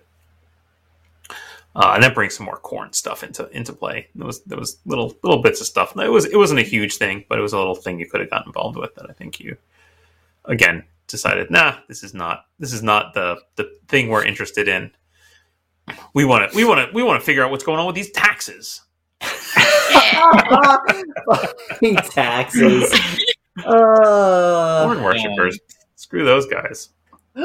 I'm sorry. I, I feel like I was like gung ho on the taxes. I was I was playing also really into the tax talk. I was It like, was- I- this is it. Hell yeah. I, I Yeah. couldn't believe Yeah. people were super into it, and so I was just like, I guess this is what we're doing. I don't, I can't believe it from these people, but here it is. I, I, guess. I was I was shocked by it too. That is the central plot to Power Behind the Throne is the is the the whole tax thing. Um, I mean, at least that's that's what tips you into the realm of talking to all the advisors and then discovering like, oh, something really nefarious is going on, and it's more than just taxes. Um, the interesting thing is that's usually the uh, kind of the main um, complaint about this content. Uh, what I see from from other groups is that like eh, it feels a bit mundane, right? Feels a bit like why would we care about a tax conflict? Like here we are chasing down cults, and there's all this like terror. Like we just saved the um, the Grand Theogonist, right? Like all this, you know, this big stuff going on, and now we're going to get involved in a tax dispute. Like eh, seems seems a bit silly. But are those players are those players really selfish? Because if you think about it, are, do those players have books and books that they don't want to have to pay for of scrolls? Is any of those players playing a dwarf who might be getting taxed? Oh, Have any of them written a book that's going to get taxed because of scripts? I, you like hit all of our stuff were taxed. All the stuff that our characters were like, yeah, that's important to me, and it's not fair. So like yeah. that's Yeah, that's yeah. the only reason we were like taxes because we didn't want to be we didn't want to have to pay the stupid toll. You won't have to pay It tax. wasn't fair. But what was so funny about it was that we all got away with it, and then we were like, "This isn't fair. Nobody should have to pay these taxes." That's right. You kind of got a little uh, altruistic there at the end. Like already got away with avoiding the taxes on your own. Yeah. Yeah. Was there Yeah. any way to save Ul- Ulrich from committing suicide, or not Oh, committing sure. suicide, or Oh, whatever sure. happened to Yeah. him? Yeah. Oh, Yeah, okay. so we just botched that. Um, Great. Okay. That Yeah. makes me feel not better. Right? You were supposed to say no. Absolutely Oh. could have could have prevented that one. Oh, Yeah. Yeah. Poor we're guy. bound to have consequences for our actions at some point, you know. We stop those taxes. Oh. I felt like I mean, was 'cause a I real think- moral moment. You guys, I think Oh, you guys gonna witnessed what was going on there, right? You guys witnessed uh, him, you know, kind of secretly meeting with the paramour and like knew that there was that that was the person he was in love with. Um, This is But, getting uh, worse, yeah, Paul. no- no- Because I know exactly why we didn't do anything. Because Bruno and Yeffy were, we were in charge of that one. We were. And you guys were flirting. You guys were too busy Opera. We flirting. witnessed it, and then we made it about us. It's a perfect relationship. and we forgot to ever follow up on it again. That poor Yep. guy died Yep. because of us. Make it everyone's problem, and that's why it was fantastic. He wasn't that great. Yeah, I forgot the opera scene was maybe my favorite Bruno and Yeffy scene though, so it was worth it was worth our Ulrich. Oh my god. Wow. I forgot about I love that. everything about that town. That that was like that was such a good like everything that happened there was great. The, the get making uh Indigo into the champion was great. All of like Yeah. all the flirting was great. I remember spending a lot of time being like, "What do you think if I say the word taxes?" Um, just to see what people would Yeah. say. That was really fun. I was just Yeah. It was a that was such a very good time. it was a very fun flip because it's it reminded me a lot of our adventure in Bogenhafen, where it was Hmm. almost identical. And Andy, I know you weren't there for that, but like it was we were there, there was a big event, we found some kind of weird conspiracy going on. Even down to the there was a romance and Indigo was trying to become the champion of something. Except That's in kind of Bogenhafen, true. Jeez. absolutely powerless. And in Middenheim, I felt like we came in there and then we were like, oh, we actually have influence. We can do something about this. We don't Mhm. just have to watch it happen and then deal with the aftermath. yeah, be- becoming the champion is is a great way to get to get like an in to that circle and be like, yep, now now we have a now we have a, a reason to interact with these people. Uh, That was one of my favorite scenes with the champion stuff. Like, because we were just like, yeah, Indigo can do this. And then, we, yeah, we, I don't know. It, it was like we built up to that point, and then we then we became champion. And we're like, okay, great. Now what? What are we gonna, what are we gonna do? But then it wrote out the rest of the the campaign. Because they were like, no, this is just some kind of fancy. This is a meaningless title. You're not actually going to protect anyone. You're you're just there in name, like like Queen of England, and but we ignored that rule for whatever reason. We're like, no, this means something. We're gonna barge into every meeting. we're gonna go. We're gonna bust on the door of this tower. We're gonna be like, this is Indigo. He's the champion of the gap.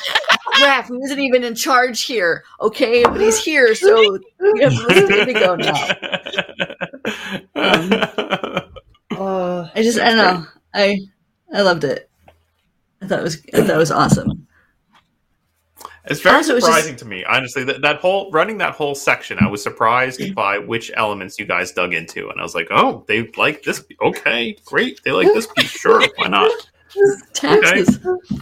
Okay." My Now, there are was, more uh, the, the the major change I made to the to the content of this is there is this uh, elf character. One of the two elves, uh, who I think is a bard, is supposed to be your your your pal.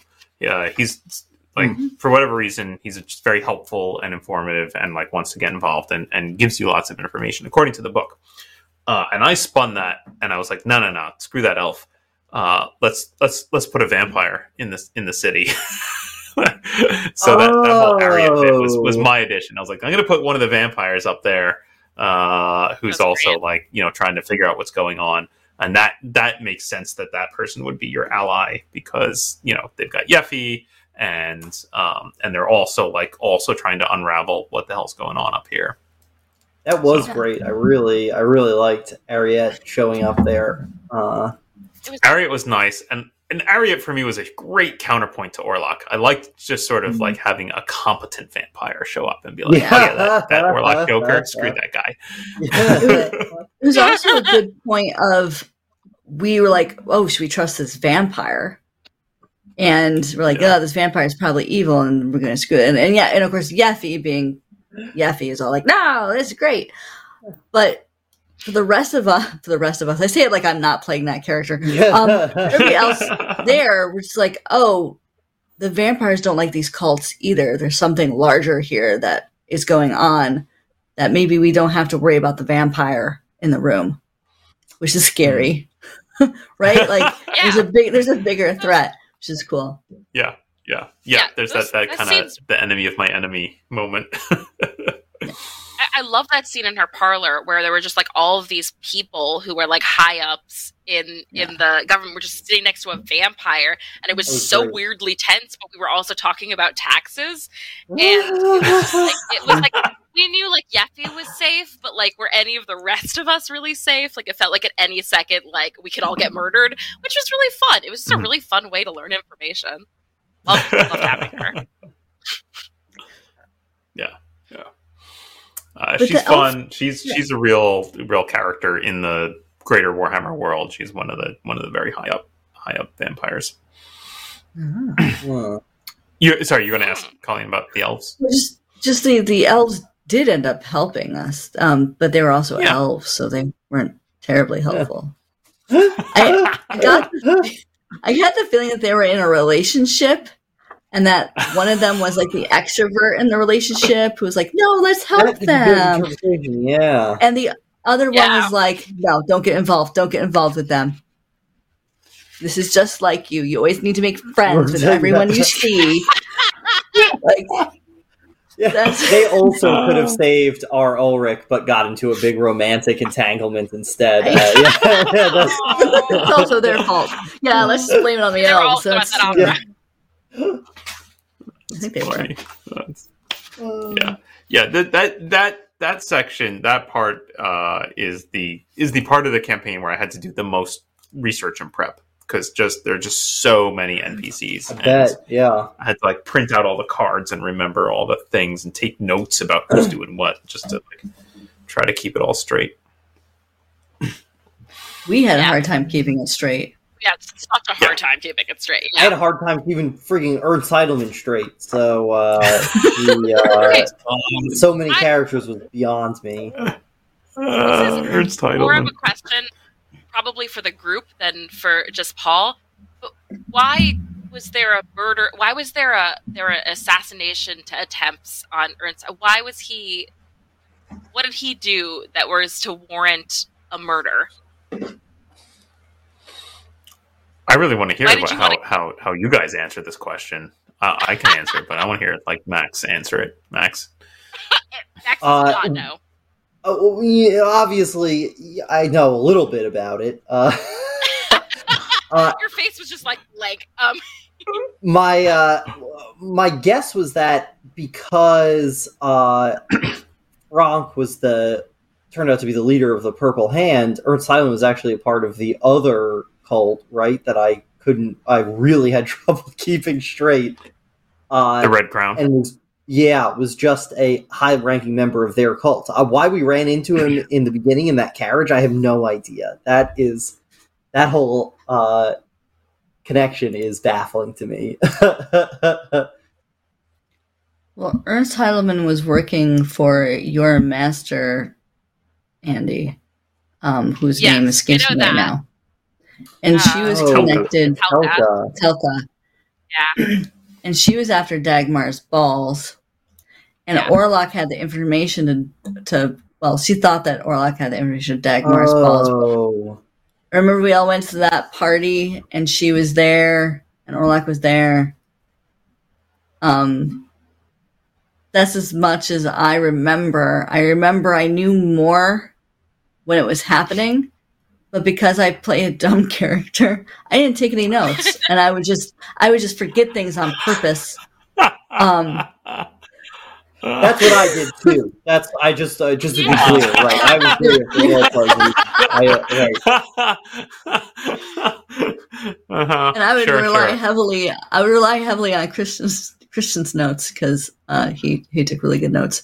Um, but yeah, I remember when we were fighting. We were, we were really close to killing Orlok in that part at that party, and we yeah stopped and we realized that Ernst Heidelman was working with the Red Crown, who was like they were four mutants, and Orlok hated mutants, and so he went off and killed Ernst Heidelman, um, and delivered him to us. Now he might have also partially. This is just a thought. May have also partially delivered him to us because we wanted him dead, and I think Orlok was being weird about it.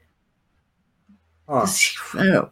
Either he, I don't know if he was trying to intimidate us or if he was leaving a love letter. I'm not sh- sure to this day exactly why he both. dropped him in front of us. But yeah, um, you got you got rolled into killing Ernst by Frank, um, but there he gave it another reason why in that conversation.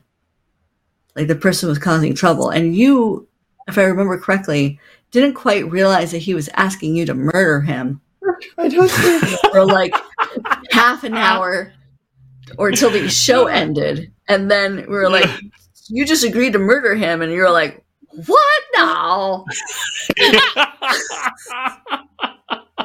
Bruno getting out of that, but also succeeding, is got to be his finest, his finest act of of luck and deference of responsibility. Uh, the, the show yeah, after that was oh. great. Because Indigo is all like, so you're supposed to murder Ernst Heidelman. And you're like, who? who I I, It was I had no idea. I didn't write down any notes. Maybe we had two weeks. I literally, I just had no idea who that was or what anybody was talking about. And I was like, "Are you guys like gaslighting me? Is this a? Is this? Did I miss a session?" Like, oh, that God. was yo it's because so Andy- we went to those oh sorry go ahead yeah I, I just want to, Andy. What what do you remember about Ernst Heidelman? Do you remember anything I- about him prior to him being killed? Um, he, Do you- he do you re- Telka. Um, I, I was Yeah. in that that that that party scene, but I didn't understand anything that was going on. What I remember mostly was Bruno just yelling Ernst Heidelman and like trying to kill this guy. Yeah. Um, and I also remember being like, "Yeah, let's just kill Orlok," and everyone being like, "No, we're kind of into him. We Yeah. around as a pet, kind of." And I Yeah. was like, "Okay." If you if you remember, Andy, I shared with you on Google Docs a one page write up before you even started play About about like here's some Yeah. background for you. And Ernst Heidelman. Ernst Heidelman is the other that's incredible portrait in that in that handout. Do you still have that? I don't know if you I saw do that, still but have that. Uh, I should go y- dig yeah, that. i'm yeah. not the Um, only if you- one if you i'm go- if you go take who a peek at that- on ernst heidelman Ernst Heidelman is mentioned in it, and there's two pictures in that. One is of Etelka and one is of Ernst Heidelman. Um, so the interesting thing about Ernst Heidelman, uh, one is that yes, he is he's Etelka's prent- apprentice. He's he's um, uh, he's off doing her bidding. So and she's ultimately involved with the Red Crown. So he's this is this is Red Crown business that he's doing. Um, and uh, he's on the original. Uh, he he's just by coincidence on a coach that you guys are on in the beginning, right? There's some beginning scene where you guys are on this coach, and and he's there, and he behaves a little suspiciously, right? Because he's got a book that he doesn't want anyone to see that has got some weird chaos shit in it. Is is is the gist? But he's you're supposed to. The hope is that you see him and you're like, that guy's a little shifty and weird. I don't know about that guy. Um, so that later when he comes up again, you go, wait a minute, that's that guy from that coach, and he seemed shifty then, and now he's like super shifty, and so I just definitely don't trust him. Um, and um, right, so he's he was off. Um, oh, I'm trying to remember exactly what he did, but he was he was involved in some kind of swindle of getting some money, um, some funding for for the Red Crown, um, and uh, I think he was I think he was specifically possibly swindling Orlok, which is why Orlok wanted him dead. Maybe I'm trying to remember now. I can't remember who he was swindling, but um, no, I'm sorry, he was swindling Frank. Right, that's why Frank wanted him dead. is because Oh, okay. because he was, he was Oh. he was he stole money from Frank's organization. oh. Yeah. Yeah. That makes sense. See, I think I think Yeah. discovering or the fact that he was someone we ran into previously just caused like a hard reset on my memory. As soon as that fact which didn't line up with what I remembered went in there, my eh, the whole section about Ernst Heidlemann was blanked out. We, we ran into But you also twice. decided that he was like your mortal enemy for some reason, Max, and I think that was entirely just Bruno's imagination or something, right? That Ernst Ernst Heidlemann, like something about him just rubbed Uh, Bruno the I think- wrong way. I, I think the joke for me was that because I couldn't remember him, the only way to the only way to do it was to just be as aggressively anti Ernst Heidlemann as possible because I couldn't remember a single fact about Ernst Heidlemann other than his name. Uh, Ernst, Ernst Heidlemann was also a mutant, right? Because Red Crown is very pro mutant. So Ernst, Ernst Heidlemann was a mutant. Um, yeah. So, so there you go. That's that's that's the story behind Ernst Heidlemann. I is one of the things of the writing of the material that I like is this is this frequent foreshadowing where they a lot of times will put something in hmm. an earlier bit that is there for no good reason except that like you're going to bump into this character again later you're going to bump into this person again later and you know like a, like elvira or ernst or whatever and and like you know they'll like click into your memory oh we, we, we've seen this person before they must be important or not, or or, Or we not. bump into them twice, and we are like, who? Because I thought it was, I do remember we bumped into him. A, s- I do remember we bumped into him a second time. It was specifically pointed out to to me, and I was like, "Oh, hey, everybody! It's that weird bald guy or whatever with the book." And I think Bruno's bag had gotten stolen by kids, and so Bruno's like, "I don't care," and we went after the kids, and like That we was just when it totally all went wrong with Ernst Heidlemann. ignored the fact that we saw because we were like, okay, that that old guy's there, and we're like, eh, whatever. And Bruno's just like, I don't care, I want my bag. Ah, that kid's are gonna die, and ran off to find the preschoolers. yeah yeah max was very upset about being robbed I uh, was upset Yep. about Just that. you It kept was so- stealing his stuff. It's so Oh. good. I love it. I Bruno love that was so- Bruno lost all of his stuff. multiple so funny. Times. He was Oh, so so desperate to keep all his things. It's just all his, he just somehow assembled the a a plethora of evil things, and then something went wrong, and he had to lose it all. Oh my god, that jar. Uh, Ugh.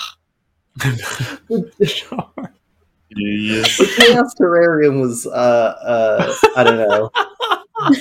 Fired. oh.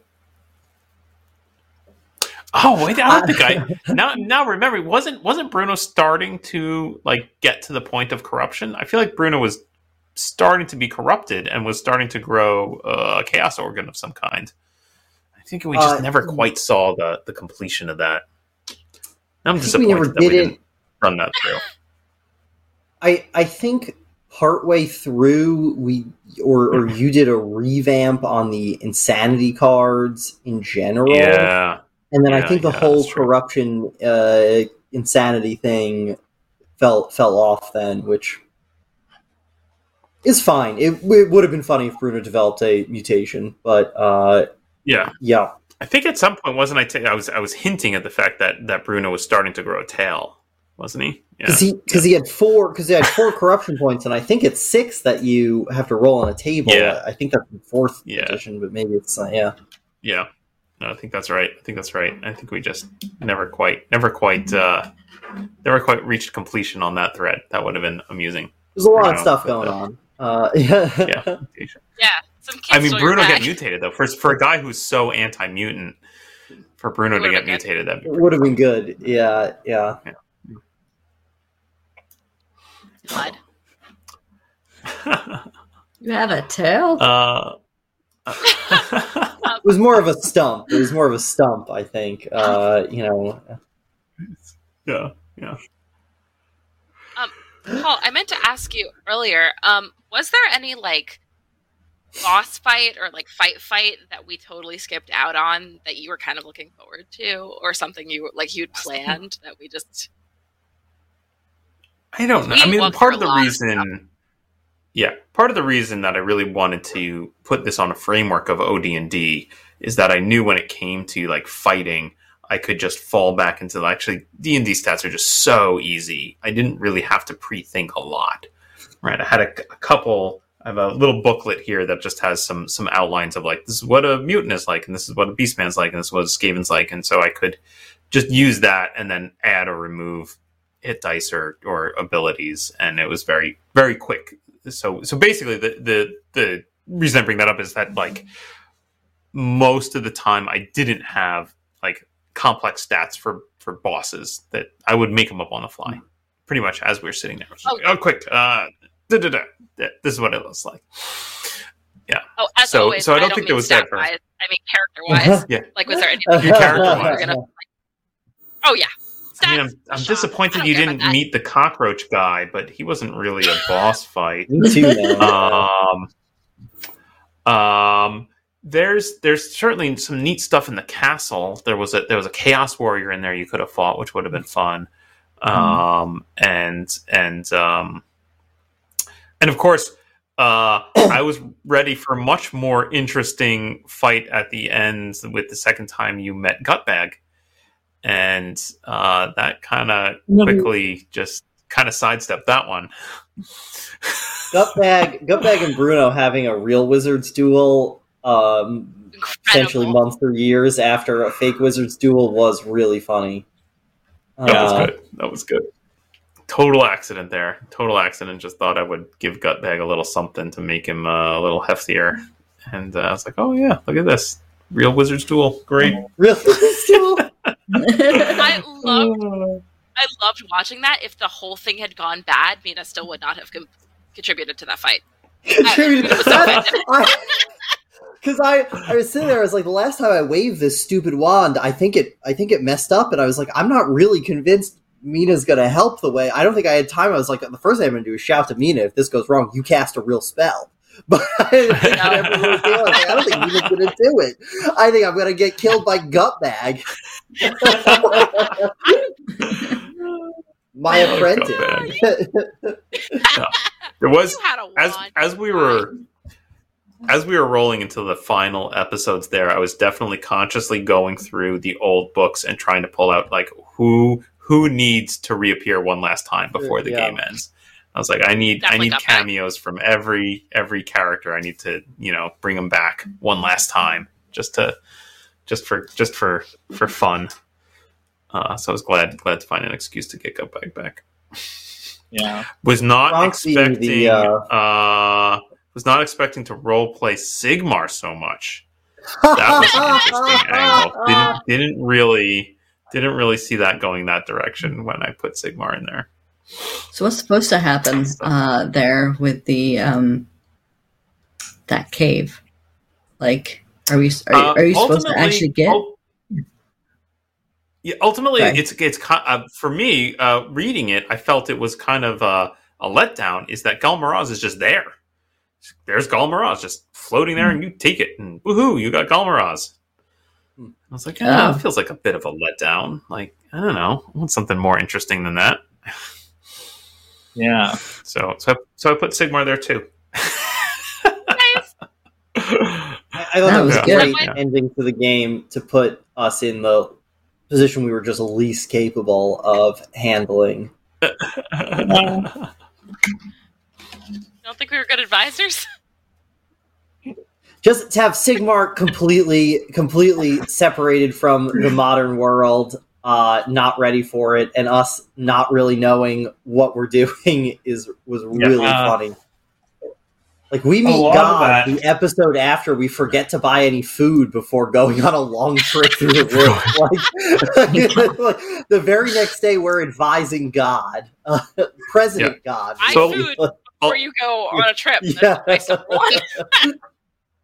A lot of that comes from me having this this silly little book, which I can't remember where the heck I bought this, but it's just called The Life of Sigmar. It's this tiny little book.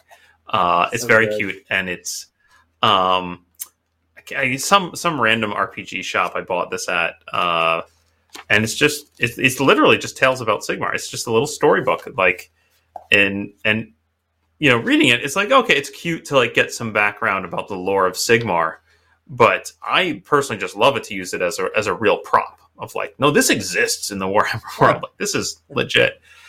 And so from and then from reading it, I was like, well, now I know a lot about Sigmar, and and the legend of Sigmar is at the end. He just walks off. He just goes and disappears into the into the mountains to go help some dwarves with something, and it just vanishes. Uh, and then, of course, the the enemy within proposes like, but he left behind Ghal Maraz, and I'm like, well, what if he didn't leave? Huh. What if he's he's just a dude. He's just the emperor. Like, I mean, he's a very capable guy, the emperor. But like, what if like he just got stuck in some spell that kind of froze time, and suddenly people started worshiping him like a god? I, I do I like the idea that, that from uh, go on, go on, Max. uh, I, I I like the idea that the best president we could have is George Washington frozen in time. Just immediately, no real minor minor catching up. Still the best one we got. Still Mm. the best. Mm, I, I enjoyed the, the role playing challenge of playing this guy who, you know, he, I mean, he was emperor, so certainly he's going to have a, a little bit wrong in his head about like, you know, thinking that he's better than most people. Um, but then being told he's a god and have him come like begin with like, "What are you talking about? I'm not a god." And then like as he's walking around, being like, "Maybe, I am a god. I feel like maybe I'm a god."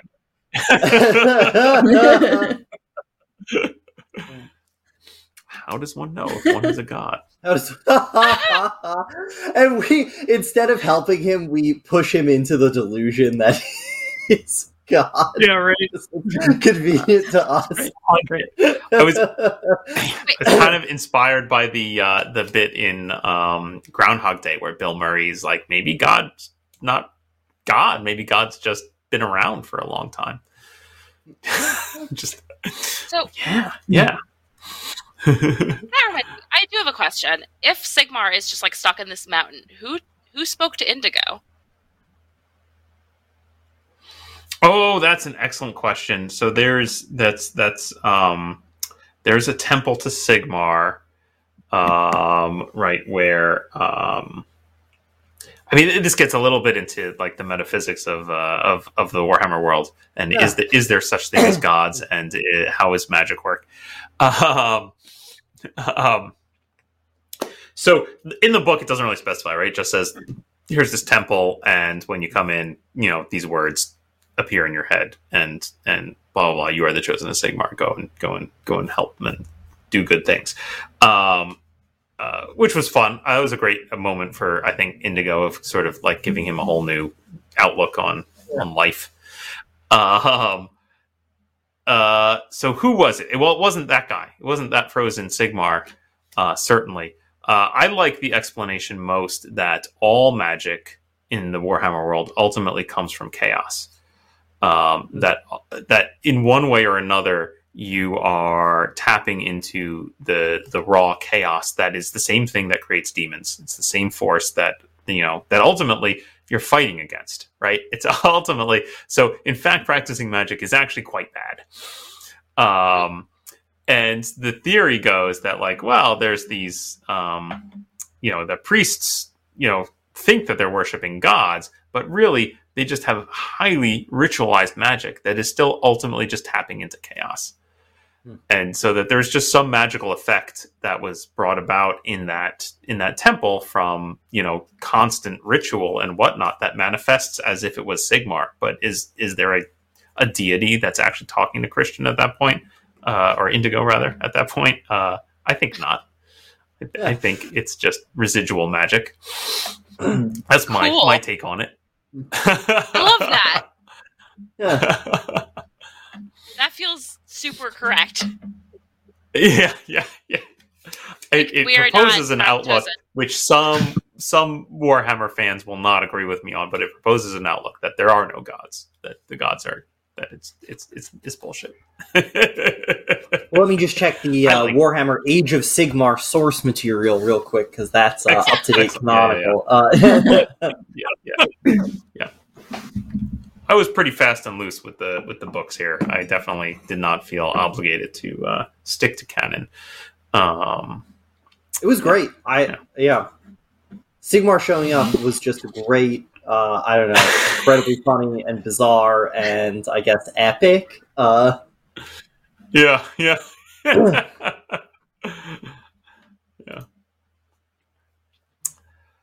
Uh, well, um, we have got just uh, maybe about ten minutes left here. Does anybody anybody have any uh, last last thoughts on the campaign? Anything any, anything else you want to ruminate on about uh, what you liked or didn't like, or questions you still have? I would like to know everyone's favorite part Excellent. So I've had trouble picking one. So uh,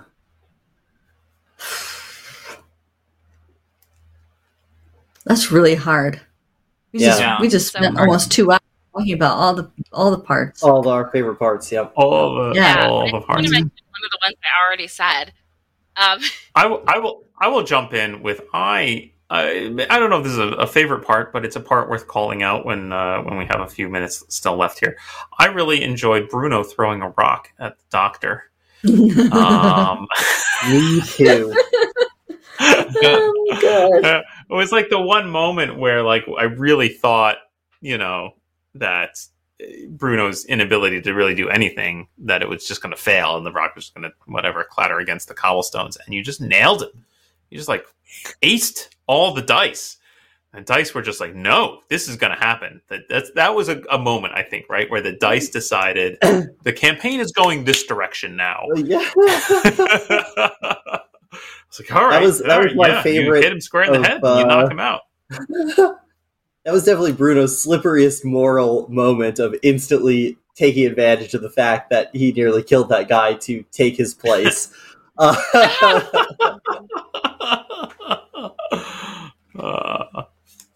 that, was, fun for me. and, and, and then it came back, right? Like I feel like like uh, it was you were Bruno was routinely hounded about it. Remember that time you threw that rock at that poor innocent yeah. cop, nearly killed him? Uh, Uh, who else has a favorite they want to call out? My favorite part Anybody? was the terrible castle. Um, Castle von Castle. Wittgenstein. I Castle think was good. Yeah. It was beautifully foreshadowed by us aggressively being like, "We're not going to the castle. not going We- there. Nothing's going to bring the castle. If something tries to, we'll say no and we'll do something else." And then winding up in the castle and it being precisely as bad and somehow substantially worse than our our darkest night was just really Uh. satisfying. Like, oh, we never Exactly. should have come. We were right. right. The castle is in fact truly awful. Yeah, yeah. Yeah. It's just the slow realization that it's the picture on the cover of the book, and we're completely screwed trying to avoid it. I remember, basically landing at the castle and like ending the episode, and then like Paul just holding up the book, like, psych. Well, Sorry, you thought you were going to avoid the castle. I mean, the box set here comes with a giant fold-out map of the interior of the castle. wow! This is what the adventure is about: is go to the castle. Wow. To the castle. I didn't want to go though. Have you considered? You really didn't want to do it. Oh. Yeah. Oh, great! It was so good. It's a terrible place. We heard Oh, some terrible terrible. things about it. It was terrible. And then we get there, and the villagers are all weird, and I forget what mutant abomination was chasing them or plaguing them that day. But we were like, oh boy. Oh, that's right. We had And then one of the brother nobles comes down and just assassinates a bunch of people Yeah. randomly. Yeah. Yeah, Yeah. yeah. I- That castle. I particularly enjoyed what got you finally to the castle was the oh geez, we need a whole bunch of drugs. Where can we get some? So good. And, and to have uh, uh, what was oh I'm trying to remember Frank's cousin's Sergei. name. Uh, Okay. Sergei Sergey. was just like, all right, I got this lead. I got this lead. It's at the castle. Oh god, I remember like a You're all like, horrible "No." sinking feeling, like when he was like, "Well, I haven't gotten any, but you know where you can get them." Oh, uh, miserable. Yeah, yeah, that's good stuff. I, uh, I Andrew have to Colleen, go got a favorite moment you want to call it? Oh my gosh. Oh, sorry, go on. Max? Oh, I was going to say we've already talked about, it, but I have to go with Mina and Jana's first attempts at flirting was just so funny, and Jana's Jana's response being incredible patience and interest as opposed to outright like disturbance was so good. like Mina seems like she's bombing it, but I think she's doing good. Like I think I think it's working. Oh, I was not expecting that to work at all, It and just the fact so- that you it know, uh, that, that was so sweet. it was so she was so sweet, and your flirt. It's just it never got better. At no point did it seem like you ever got more comfortable. It was the same level of intense discomfort. It was so funny. Oh, man. I think Mina was just like, "Does she like me? Do people like me? Doesn't seem right, but okay, I'll keep doing this then." Uh, Oh man, that was so fun. God, just again, I, I, I really, I already mentioned this, but that whole scene at Ariette's parlor was just like Mhm. pitch perfect. really good. Oh, Yeah. you know what yeah. I really enjoy that we haven't mentioned? That time, speaking of shopping, where I went to buy a bunch of books and um, Yeffy came with me and bought Ki- Pink Goes to Market. That was It goes to It goes to market. market. Yeah. Oh my god. The- Pico Smart. the book series- the trilogy that no one asked for. And whenever whenever Colleen had to write or do something in character as Yeffy Oh trying to write or read, it was just always flawless of someone who did not really know how to read or write. Uh, It's because I've been Was there some teaching my note- son. I've been teaching my Oh, son how to man. read this entire time. Oh, So I've been listening to him figure out how to Fantastic. sound words. So I just oh, I love him dearly, but I was just like, okay, I know what this sounds like. yeah, I know, I know. amazing. That is amazing. Well done. Well done. Well done. And I, I I- enjoyed tossing in. I think there was some ancient library you were in, and I was like, I need some like ancient version of, of Pig Goes to Market. And it was like Swine goes to. I can't even remember what it was. Pantheon. Yes. Oh my Yeah, God. Swine goes Is to the Manon- Colosseum. Manon's cookies. Like anytime Manon's I had a monologue. cookies! Cinnamon cookies was good. Yeah, I- yeah. I- I personally enjoyed. There's a couple. There's two different scenes. One, I can't remember who did it. Did you? It was either Mina or it was it was Bruno. When we were fighting the giant rat, the Skaven, and we almost we almost all died because the lightning rod went off. Mhm.